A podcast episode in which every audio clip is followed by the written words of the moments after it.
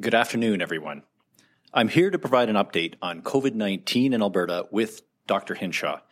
The data we're sharing today is from Tuesday, May the 31st to Monday, June the 6th, and it was posted yesterday online as usual.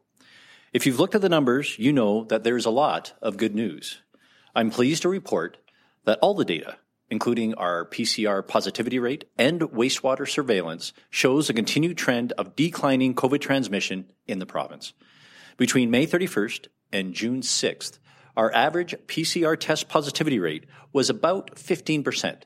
That's a decrease of 2% from the previous week. As well, wastewater levels continue to trend down. They're down to or near the level before Omicron in many communities. The levels are higher in Edmonton and Calgary, and the levels fluctuate from day to day, but they continue to trend down. The result is that COVID admissions are down sharply. In fact, this is the lowest number of total hospitalizations we've seen since the peak in the initial Omicron wave, and the lowest number of ICU admissions we've seen since August. Overall, the wave of patients that's straining the system is beginning to ease. In the smaller regional centers, patient numbers and total occupancy are at or below the levels in the years before the pandemic. The numbers are still high in Edmonton and Calgary, with a few sites over 100% occupancy, but the levels are beginning to ease there as well. There should be relief for the staff in the coming weeks as the Omicron BA2 wave continues to recede. And once again, to all of our frontline healthcare workers, I'd like to say thank you. Now, two weeks ago, I said that available data seemed to indicate that the BA2 wave was nearly behind us. Today, we can see that we are past this wave and in a period of declining transmission. Barring the arrival of any new variant or subvariant that behaves differently, we expect to see low transmission rates throughout the summer, especially as more activities move outside. I hope that every Albertan has the opportunity to get out and enjoy the splendor of our province this summer and the weeks ahead. As we said before, we expect COVID to become more of a seasonal occurrence with higher rates in the colder months, similar to the annual flu season. Our teams at Alberta Health and AHS all are, are already looking ahead to the fall and winter and making plans for a potential rise in COVID and influenza cases then. And I can assure you, we will be prepared. In the meantime, we'll keep working to add capacity to our healthcare system. It was subject to too much strain even before COVID, and obviously the pandemic has added to it, both by adding patients and by straining the staff we need to care for them. Let me give you just one point to show you how big the disruption has been and why we're seeing so much strain right now. Before COVID, we normally saw right around 2 million emergency visits a year in this province. In 2021, that dropped by a quarter, and it stayed down by about 10% through last year. That means 700,000 visits that would normally happen just didn't happen. So now some of those patients are coming in and they're sicker than they would have been otherwise. And that's on top of the cases of COVID itself right now and a late season flu and other viruses and all the other things that bring waves of patients into our system. The care deficit is real. It's a huge challenge for the system, and it's the same right across our entire country. The strain is not because we're cutting the budget or staff, it's the opposite. We're adding them. AHS has 800 more staff working in emergency than before the pandemic and 230 more paramedics. But the emergency departments and EMS are still under strain here and right across the country. It's been a tough few months on top of a tough, very tough two years. But the system is catching up and will do more as the current wave recedes. The surgery waitlist is around 72,000 most recently, compared to 68,000 before the pandemic. Cancer screening is one of those services that saw volumes drop early in the pandemic, but the staff and clinicians have worked hard to get patients back in, and screening levels last year were almost back to normal levels. And we'll keep adding capacity right across the system. We'll get EMS response times back within AHS's targets, where they were until last summer when volumes started to surge. And we'll get the surgery wait lists down, not just to where they were before COVID, but lower. We'll do that by continuing to resource the system to add capacity and by hiring and training more healthcare workers. There's a lot more to do, And I know things are still very tough, especially for the people working in the big hospitals in downtown Calgary and in Edmonton. But we're getting past the current wave of COVID, and we're putting the resources into the system to support recovery and to build an even stronger health system than we had before COVID. So thank you, and I'll now ask Dr. Hinshaw to provide her update. Thank you, Minister, and good afternoon, everyone. I would like to remind Albertans that it continues to be important to stay home if we are feeling even a little bit unwell. And we encourage employers to help facilitate employees staying home if sick to reduce the transmission of any virus wherever possible. This is why I'm joining today's update remotely. While the focus of these updates is COVID 19, I would like to begin today with an update on an emerging public health matter monkeypox. I can confirm that in total, as of today, four cases have been identified in Alberta. These adult individuals are self isolating, and I want to express my appreciation for their assistance with contact tracing and investigation. At this time, the overall risk of contracting monkeypox remains low in Alberta. However, it is important to be aware that most, but not all, Cases in the recent global outbreak have been seen in men who reported sex with multiple male partners. This means that there may be an elevated risk in that community right now. We've reached out to organizations across the province serving this community, and after receiving feedback, have provided them information to best support them in outreach to their members. I want to be clear that this specific outreach does not mean this virus can only impact one community. We are working with these organizations and sharing this current risk factor information to ensure that people have accurate, timely data about the outbreak. This is not being done to shame or stigmatize anyone. And it does not mean that anyone who has contracted monkeypox or is a close contact has done anything wrong. Monkeypox is mainly spread by close skin to skin contact by with somebody with symptoms, or by touching things contaminated with the virus, such as sharing clothes or bedding. It is critical that anyone experiencing symptoms such as fever, swollen glands, new sores, or a rash self isolate and call HealthLink at 811. These are common symptoms, and most people with these symptoms will have another cause. However, being aware of these symptoms is particularly important for anyone who has recently had a new sexual partner or anyone who believes they have been in prolonged close contact with someone with monkeypox. I want to underscore the importance of not shaming or stigmatizing any one group, and at the same time providing accurate information so people can make informed choices about their health. Turning to today's COVID update. Between Tuesday, May 31st and Monday, June 6th, our PCR test positivity ranged from 13.1 to 17.1%, with an average of 15.1% for the week. As Minister Copping mentioned earlier, the number of people with COVID 19 in hospital has decreased. Currently, there are 816 people with COVID, including 24 in the ICU. This is a decrease of about 20% over the past two weeks. Sadly, between May 17th and May 23rd, 42 deaths related to COVID 19 were reported to Alberta Health. I would also like to report that following a recent review, as per our usual process, 33 previously reported COVID deaths between October 2021 and April 2022 have been reclassified as non COVID and removed from our total. As a result, this week, the total number of reported deaths from COVID have increased by 9 to 4,597. We must never forget that this number represents thousands of Albertans who were loved by their family and friends and are greatly missed. My sympathies are with the loved ones of these Albertans and with anyone grieving the loss of someone they cared about, no matter the cause. As the minister said, we are continuing to see a decrease in the number of our indicators. And we know that we have the benefit of the summer season on our side to further drive down transmission.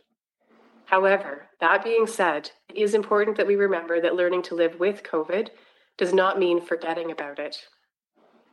COVID 19 is still present in our communities and can pose a risk to us, our loved ones, and our healthcare system if we let it. We only need to look at our data to see that there are still cases across the province, and while fewer by the day, there are still many Albertans who are seriously ill.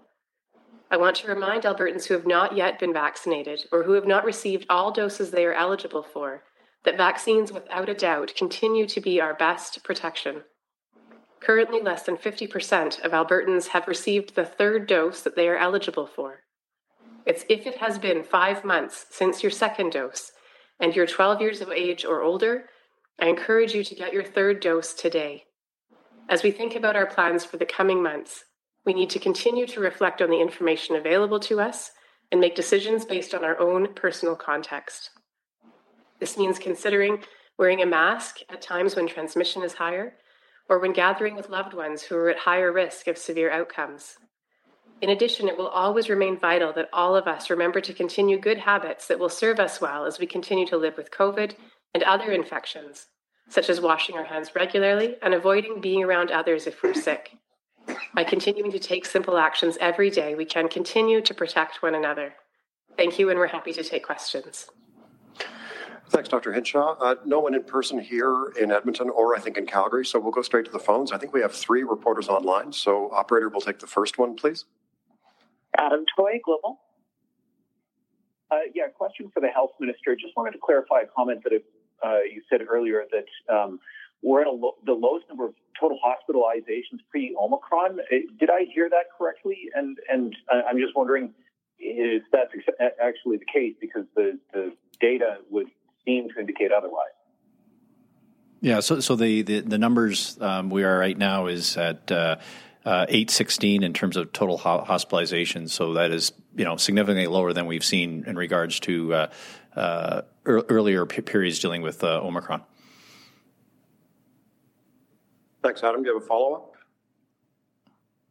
Uh, question, open question for for either the health minister or the chief uh, medical officer of health. Uh, I'm just wondering about uh, confidence in um, surveilling uh, emerging variants uh, as they come along. Um, I noticed on the on the um, the data dashboard that there is now a handful of cases over the last number of weeks that have uh, been tested positive for the BA4 and the BA5. Um, as as more variants ine- inevitably come about, are, are you confident that uh, restricting PCR testing and variant testing to only those who are in high risk settings or are at high risk for complications is going to be enough to be able to catch uh, potentially more uh, serious uh, variants in the future?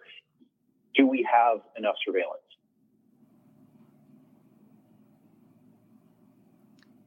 Maybe I can take that question. Um, so, what's important to remember is that public health surveillance is something that has been done for many, many years, and there is a science to public health surveillance about how to set up representative systems to be able to understand what is circulating in the community.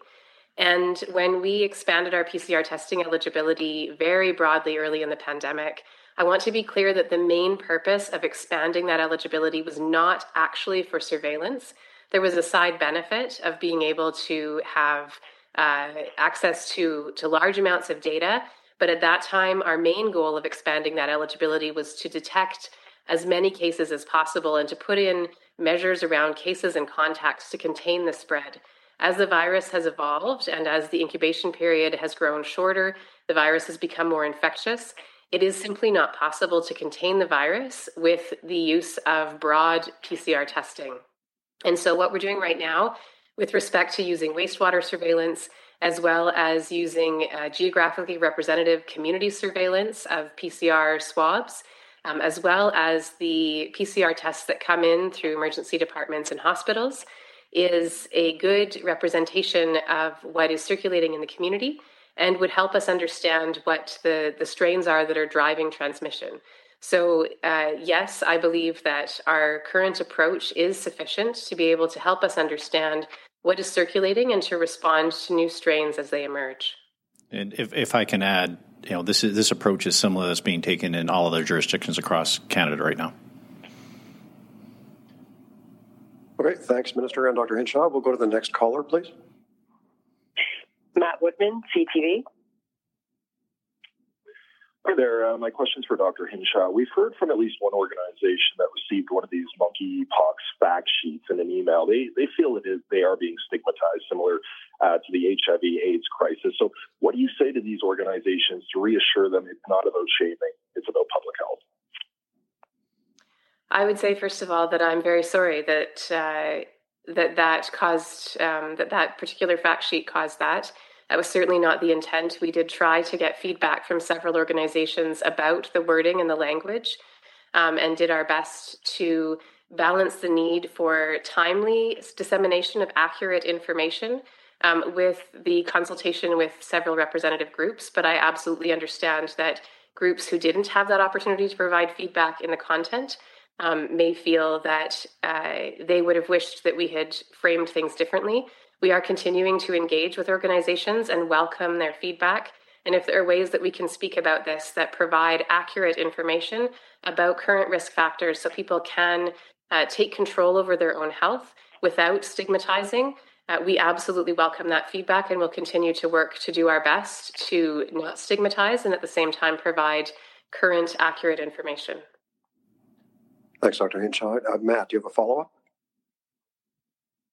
I do, yeah. I'm curious to know why we haven't been releasing the areas in the province where these cases live. Similar to when COVID cases were first emerging in Alberta, we would provide, you know, say the city of Calgary or the city of Edmonton, but we haven't seen that from the province yet. Why not? Uh, early on, when we have very small numbers of cases, we do uh, sometimes um, choose to not speak about the locations to uh, minimize the chance of any kind of uh, confidentiality breach.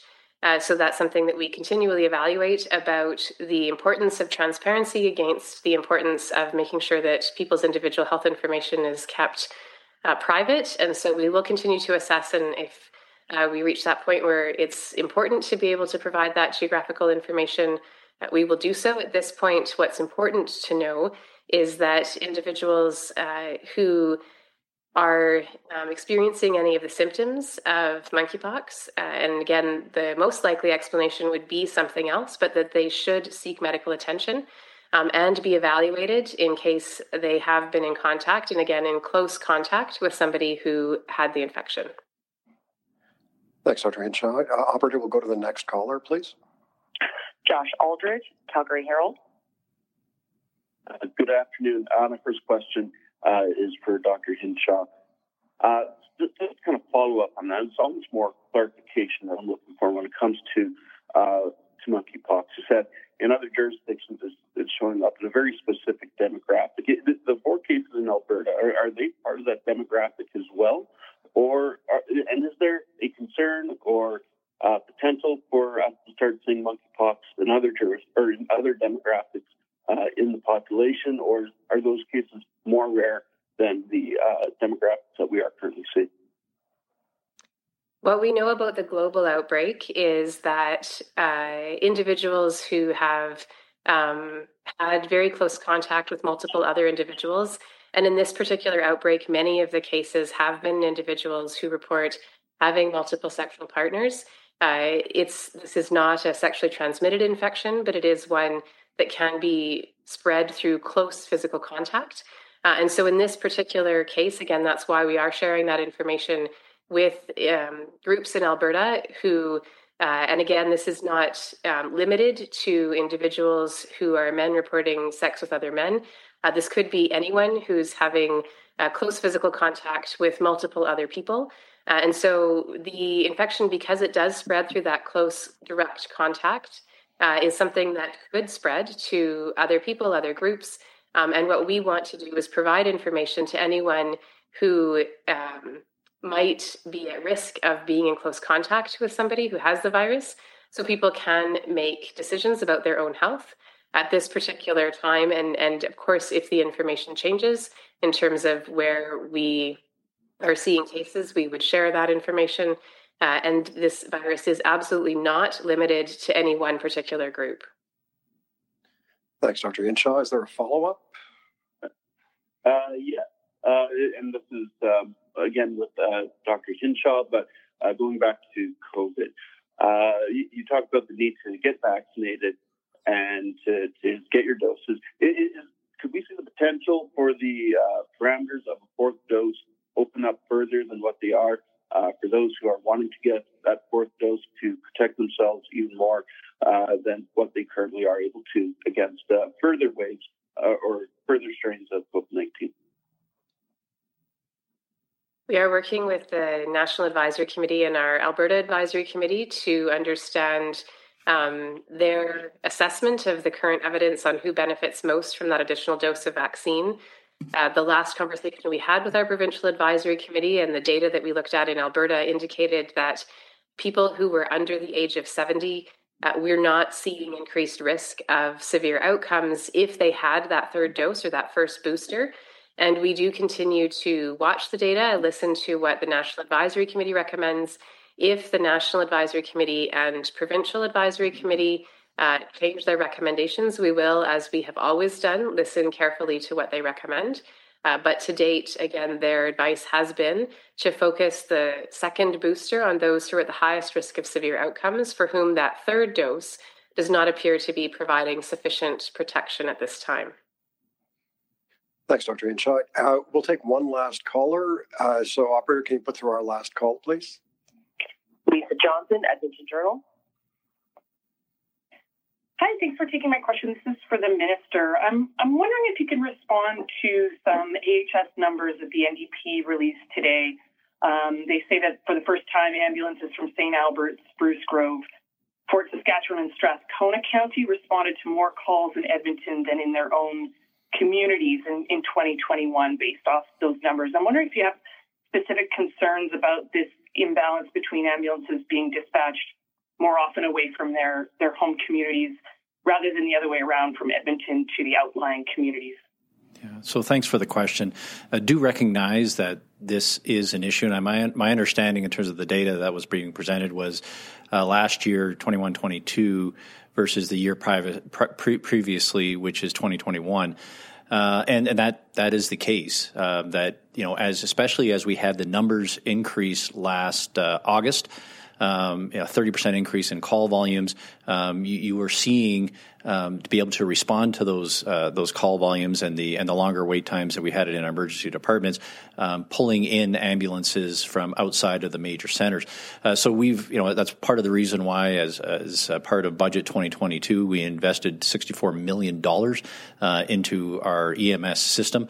Uh, that included uh, 10 new ambulances in uh, in Edmonton, and they're coming online. A number are going to be coming online at the the end of this month, and and and then a number number more more uh, by September. So you know, you know, a total of uh, uh, 20 in in in, uh, in, Calgary and Edmonton that we committed to in the budget. We'll have 19 up and running by uh, September. So that will help uh, alleviate that, as well as that there's there has been changes recently, and this is you know part of the 10 point plan that AHS put out that was announced in February to be able to try to change our the the rules in regards to calling ambulances, so that if an ambulance from outside the city is called into uh, uh, Edmonton, for example, um, that unless it's a urgent call, they would be dispatched back to their home territory as opposed to staying in Edmonton to be able to reduce the amount, of times that's coming in. And, and as well, um, I appointed an advisory committee. Uh, they made some recommendations, um, ten recommendations. The uh, the ministerial advisory committee to, to address this exact issue. So, for example, um, community response unit pilot in Strathcona uh, County, uh, the maintaining you know units in Strathcona County that will not go into Edmonton. Similarly, in Spruce Grove, uh, a pilot that we're running there that, that would enable uh, so the, the, the, firefighter paramedics to attend calls uh, and bring them to the, the to the hospital, uh, but, but primarily to be able to provide more resources. So all of that combined, you will actually see those uh, those numbers drops. And and uh, I haven't got the data in front of me right now, but if we probably looked over the last few months, it probably dropped already. I know uh, when we did an assessment in uh, in Calgary a number of weeks ago, the numbers of ambulances being called from around the Calgary area into Calgary had declined significantly, and we're keeping them more in the home. So we do recognize uh, that was an issue. I, am not surprised that the data, when you compare last year, uh, the government year ending in uh, uh in April of 22 to the year previous to that, that there was an, uh, an increase of uh, ambulances being called in to the centers. We recognize that and we're addressing it. Thanks, Minister. Lisa, a follow up? Yeah, thanks. I, the last time we had an update on this, I know the AHS was working to fill 40 primary care paramedic positions. Can I wonder if you can give an update on that and if the EMS advisory committee has, has started to consider um, any of the recommendations from the HSAA. Um, I know that they had recommended very specifically or had called for very specifically um, for casual temporary contracts to be bumped up to full time. Um, you're familiar with those calls and, and uh, essentially trying to deal with uh, problems with getting paramedics, paramedics off their shifts on time to deal with burnout. Um, have those been discussed by the committee? So I, I, don't know. I, at this point in time, uh, the committee is uh, is going to be uh, providing with me a uh, a interim report. Uh, I haven't had a chance to take a look at that yet, but that's uh, I expect that any any day now. Um, uh, and look at that. And that, so I'm not sure whether that's going to be part of the interim report or a part of the final report. We did have a separate subcommittee set up to look look exactly at just that issue in terms of you know uh, ability to retain uh, paramedics. So one of the issues that was identified by one of these subcommittees uh, is that you know paramedics it's it's a uh, a challenging job um, that there is burnout um, that people are, re, you know, the, the length of a career as a paramedic has actually declined over time. Uh, and so how do we keep people there? So they're looking at that. I know one of the items that they're looking at is, it was also part of the AHS 10 point plan, uh, was dealing with uh, worker fatigue uh, in a different model uh, in terms of managing that, particularly in rural areas. So I'm looking forward to uh, reviewing the interim report, and then we'll be able to take a look and see whether that's part of that. But st- like, their work is ongoing, um, and a final report is due in July. Thanks, Minister. Uh, and thanks, Dr. Hinshaw. We'll wrap it up there. Uh, we'll see you again for an update in a couple of weeks. Uh, and just one note, uh, I heard at one point early in the Q&A that the live feed might have been cut. Uh, reporters, I presume you heard the answer because I was hearing it in here. But obviously, uh, reporters particularly, if we missed or you missed any part of an answer, please follow up separately and we'll fill in any gap. So thanks very much again. And that's it for now. Thank you.